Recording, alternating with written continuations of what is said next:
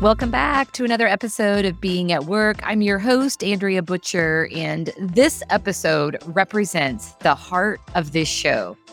It is why we launched this podcast and named it Being at Work. You'll hear the emotion in my voice throughout the conversation. Today's guest has an unimaginable story of navigating loss, the death of employees in the workplace. I'm so grateful for her vulnerability and openness on this tough topic, as so many are experiencing loss right now and over the last couple of years. And leaders are struggling with how to lead through it, as there certainly is no playbook for leading through loss. Laurie Shakur is the V P, head of H R at Rakuten B two B. But what you really need to know about Laurie is how she's reimagining with compassion and empathy. Listen in as we talk about the importance of mental health and well-being and the best kinds of four-letter words. My greatest takeaway is a question that Laurie asks. Was there something I could have done if I wasn't being so corporate? Check it out. I think I've got the unusual experience of having had, within a relatively short period of time, I'll define it as five years, where I've lost three direct reports in the workplace. But the story really begins a year before that, where I had two personal losses. And I bring that up, Andrea, because when I think about my responsibility as a leader, and you discussed this in one of your prior podcasts, energetically responsible. Mm.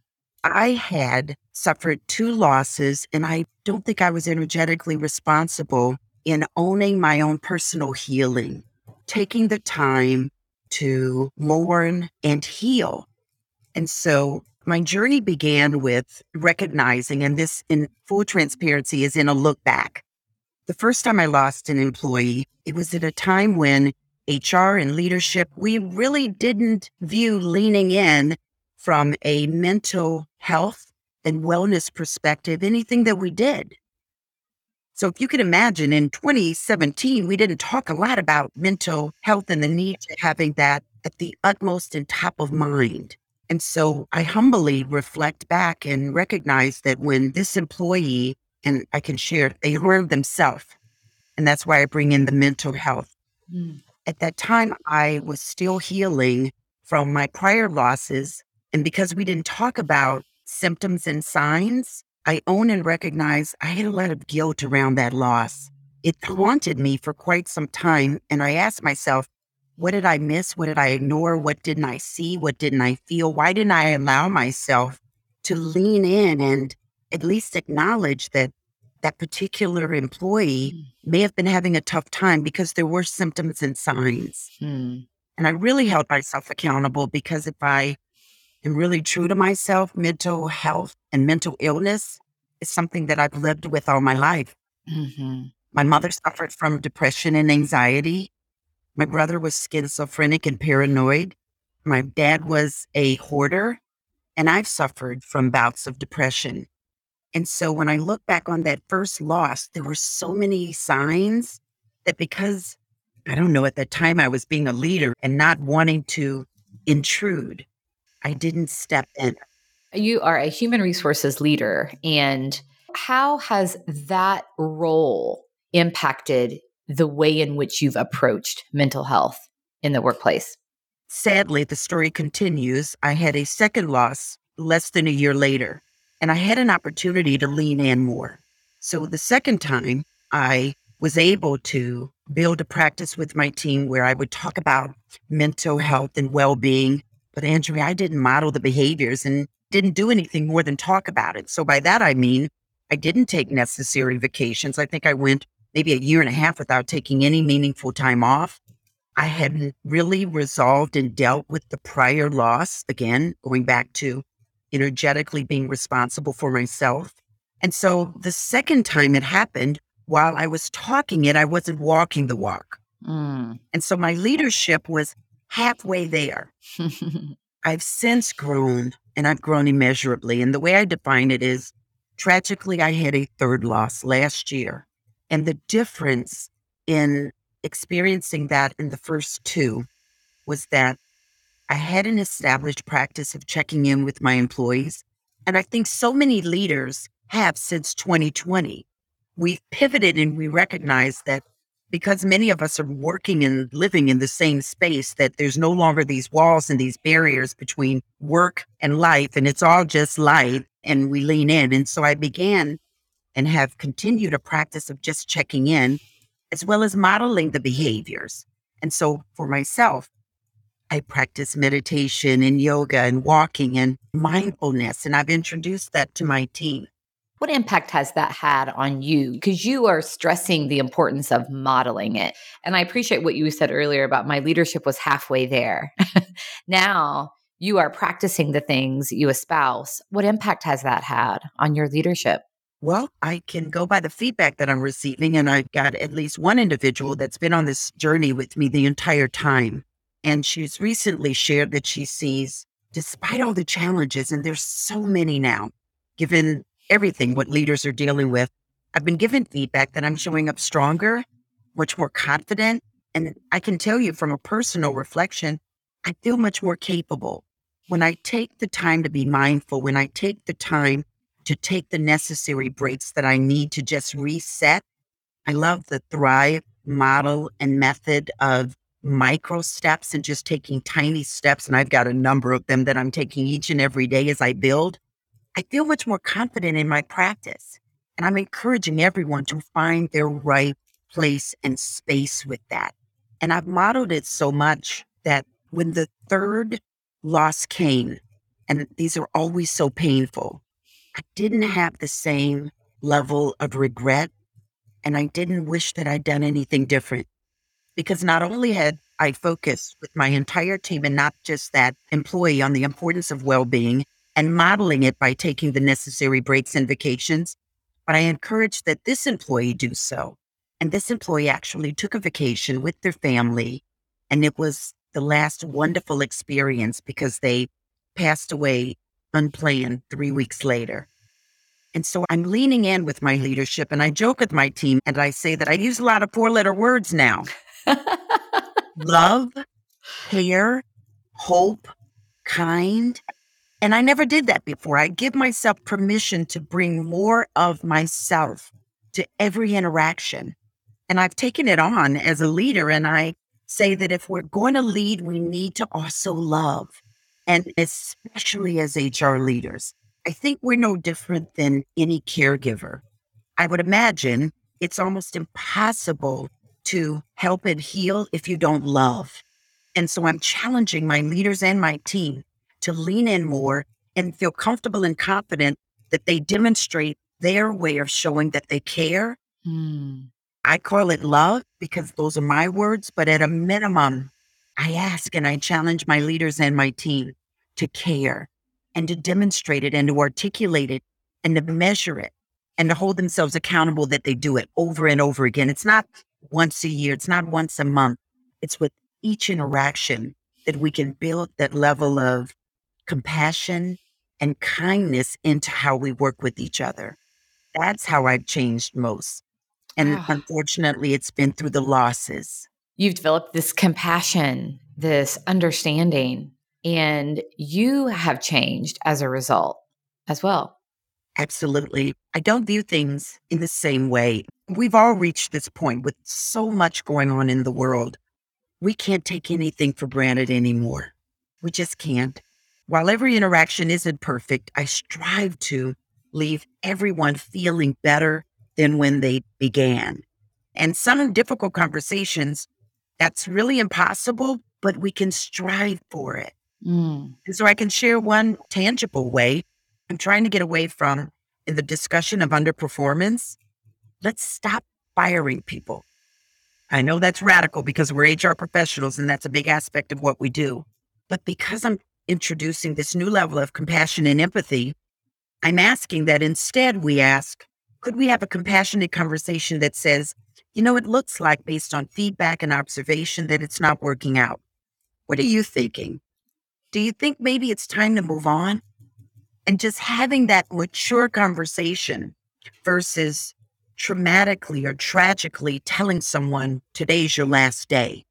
Now I'm still prototyping this because it requires a lot of coaching and sensitivity. And we want to be mindful that we don't want to break any laws and make people feel as though they're not valued in the workplace. But that's one way that I'm thinking we can change existing processes to bring much more compassion in.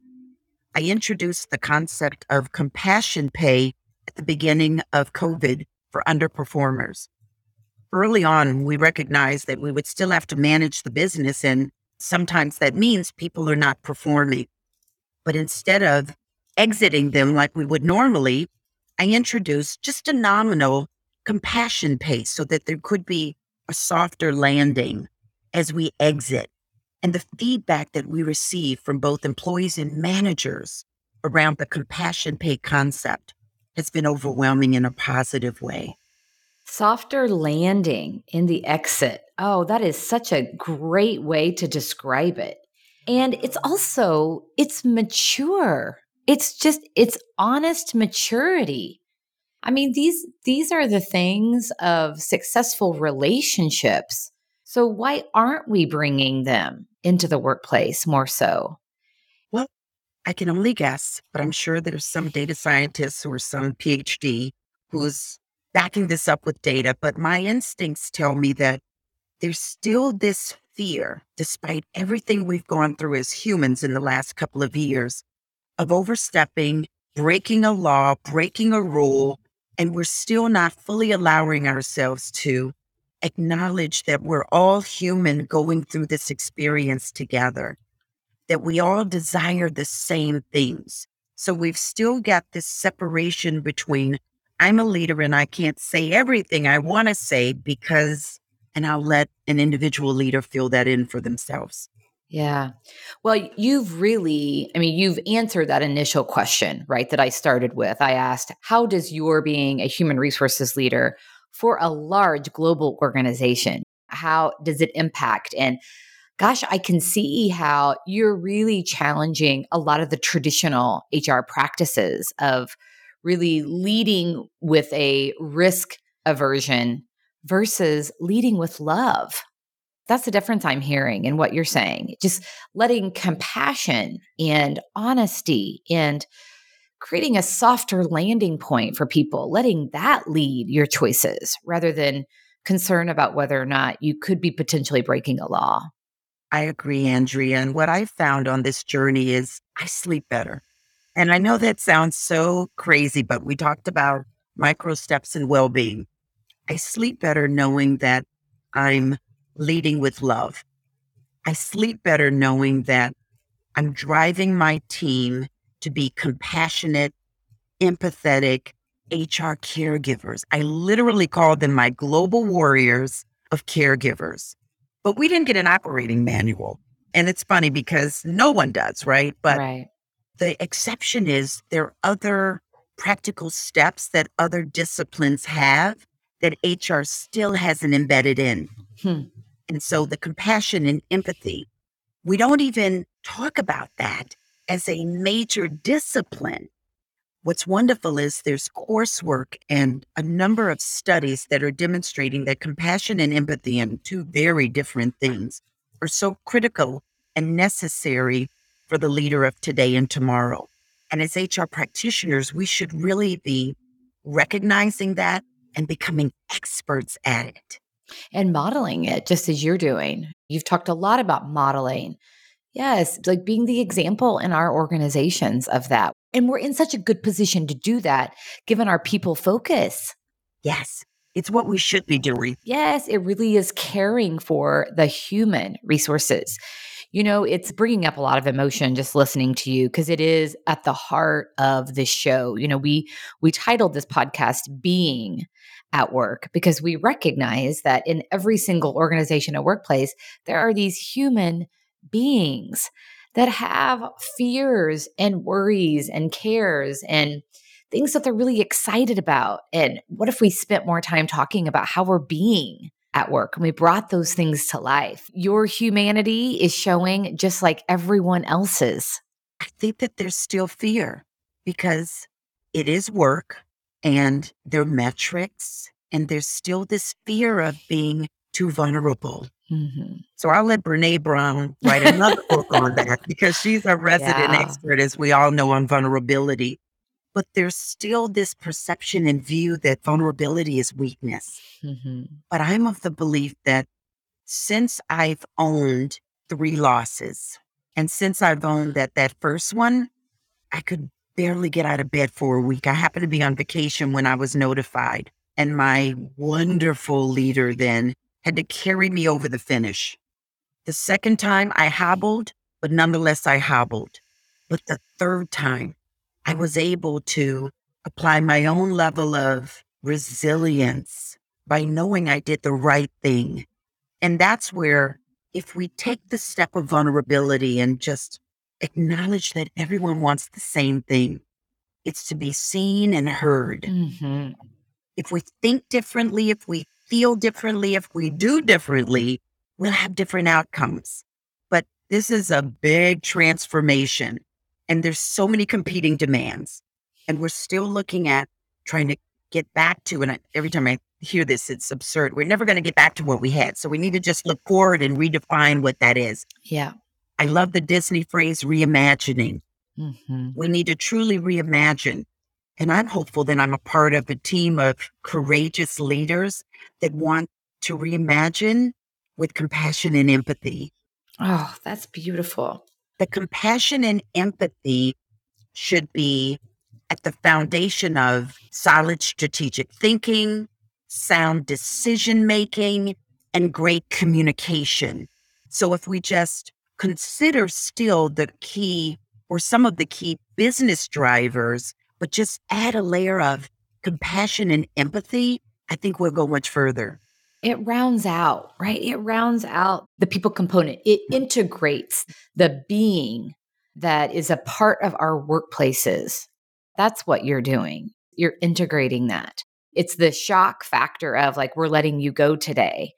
You know, there's no compassion in that. Why not have a vulnerable, tough conversation about, hey, this isn't working. Let's talk about that.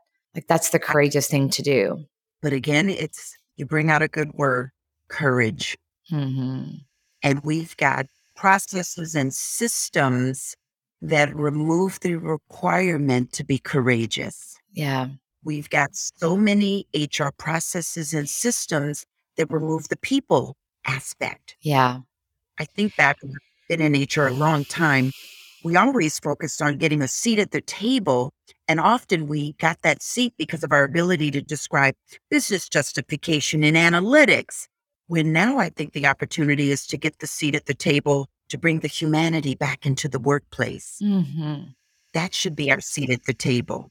Yeah, we're in such a good position to do that, given the visibility we have into what's happening with people in our organizations. Let's leverage that. I want to go back to, I, I was just listening to you recap the losses and the journey and your leadership through each of those. And I just felt so much grace for you in that first loss. Laurie, I just can't imagine how awful that must have been. And you're being quite hard on yourself about how you describe your leadership there. And there is no playbook. You didn't know what to do in that situation. I didn't, but then I did. So I've always been a connector, but I would silence that part of me because I was always told to have more executive presence. I was always encouraged to be a little tougher. I remember in my earlier stages, you smile too much with some of the feedback that I received. And so I own that I know there was a part of me that saw an individual struggling, mm. but I didn't know how to connect. We've all had situations and scenarios where we work with people and it's an organic and natural connection. Mm-hmm. And I just look back and think that, was there something I could have done if I wasn't being so corporate and so professional? And could I have invited that individual out for lunch and said something that sounds a lot like what I would say today is, I see you struggling. And can we talk about how the organization or myself or the team can support you? And I do that now. Throughout the pandemic, when my team has heard of someone struggling, I've raised my hand and I've said, let me talk to them. one by one, whenever individuals have been so vulnerable and open enough to share with me their challenges, I've talked to them and shared with them mine. I've talked to people about loss. I've talked to individuals about divorce. I've talked to individuals about being adopted and feeling alone. I've talked to individuals about financial struggles and strife, single parenting. It's pretty funny. I've got a long list of life experiences here. Uh-huh. And I do just what this is. I make them laugh. And, and, and then I encourage them to get the right support through Modern Health and Thrive and other support systems, either through their faith-based systems and family. I've taken that on because for some unknown reason, I believe that this is my journey. I believe that I've had, I describe it a bumpy path. I believe that I've had this bumpy path so that someone else can know that they can get through it. Mm-hmm. Someone else knows that if they have a loss, they can love the person through it. They can love the family and the individuals through it. Mm-hmm. I still get pinged by individuals and relatives that knew those last two individuals that I lost, and they just want me to know how they're doing. Oh, wow. And that means so much to me. Yeah, you clearly connected with them and made a difference. And that's so important. And that's what we should be doing. Mm-hmm. We spend more time with our colleagues and coworkers than we do our families. Mm-hmm. It's just a given. Yeah. The question you asked, I have to repeat this question because this is so good. This is such an important soundbite. Was there something I could have done if I wasn't being so corporate? That question haunts me. Mm-hmm. But not anymore. I'm just really struck by your your introspection through all of this and how clearly you've articulated your lessons learned through this and how you are using the things that you've learned through this to be a better leader and to model the way for others. Thank you for that, Andrea. It hasn't been easy. twenty twenty was, like so many people, and I know I'm not unique to this, such a tragically heartbreaking year for me. And I share that because I'd always meditated, but did I really? I'd been practicing yoga for years, but did I really? In hindsight, I did it, but I didn't allow myself to get enough rest. I traveled too much. I worked too hard. My kids always told me, Mommy, Mommy, you don't take enough time for yourself. So everyone around me saw this yogi meditating, but still working too hard. And twenty twenty put a halt to all of that. Mm. And so I had to look in the mirror and truly slow down. So I reintroduced journaling.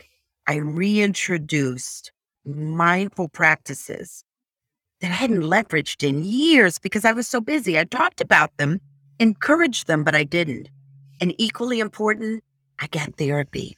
I went on Modern Health and signed up and got connected with the most amazing practitioner whom I continue and now have a friendship with today. But it was lots of tears, lots of crying, lots of introspection and reflection, and a lot of apology. I led with apologizing to my daughters that I may not have been the best role model because I worked too hard and didn't enjoy enough. I connected with a number of friends who I hadn't connected with in a long time and also apologized to them. And I connected with family. Mm. And so for me, it was so hard, but so necessary. Yeah, I mean, that's doing the work, isn't it? Like that's doing the work. I, I hear so much intentionality in those examples. And it's also not just one thing. I mean, there's lots of outlets. There's multiple practices. What's your system for maintaining well-being and good mental health? I mean, that's the work that each of us are doing. Just listening to you, just earlier today, I was reading something and I literally wrote this down on a Post-it note. Healing is not about being happy. It's about being awake. Healing is about being broken and whole at the same time. Isn't that so good? That is so powerful. And I feel that way most days. Yes, broken and whole at the same time. It's so funny. Like, you've heard me. I have been teary throughout this entire conversation.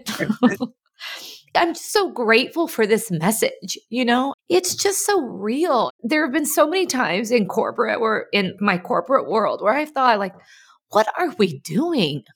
What is this pretense and this bullshit? And I'm just so grateful for your honest authenticity about, particularly, and I keep saying it, you know, you lead human resources for a large organization.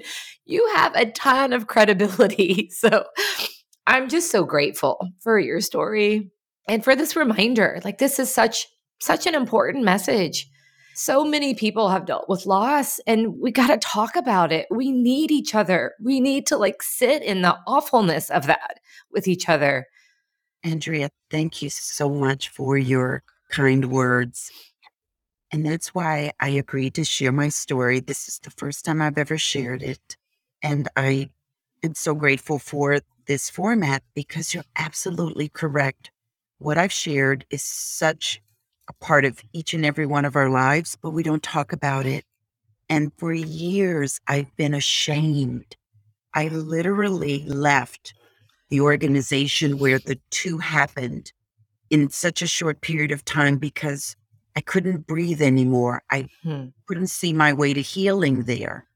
I literally had to leave without finding another role. I got blessed and found something quickly.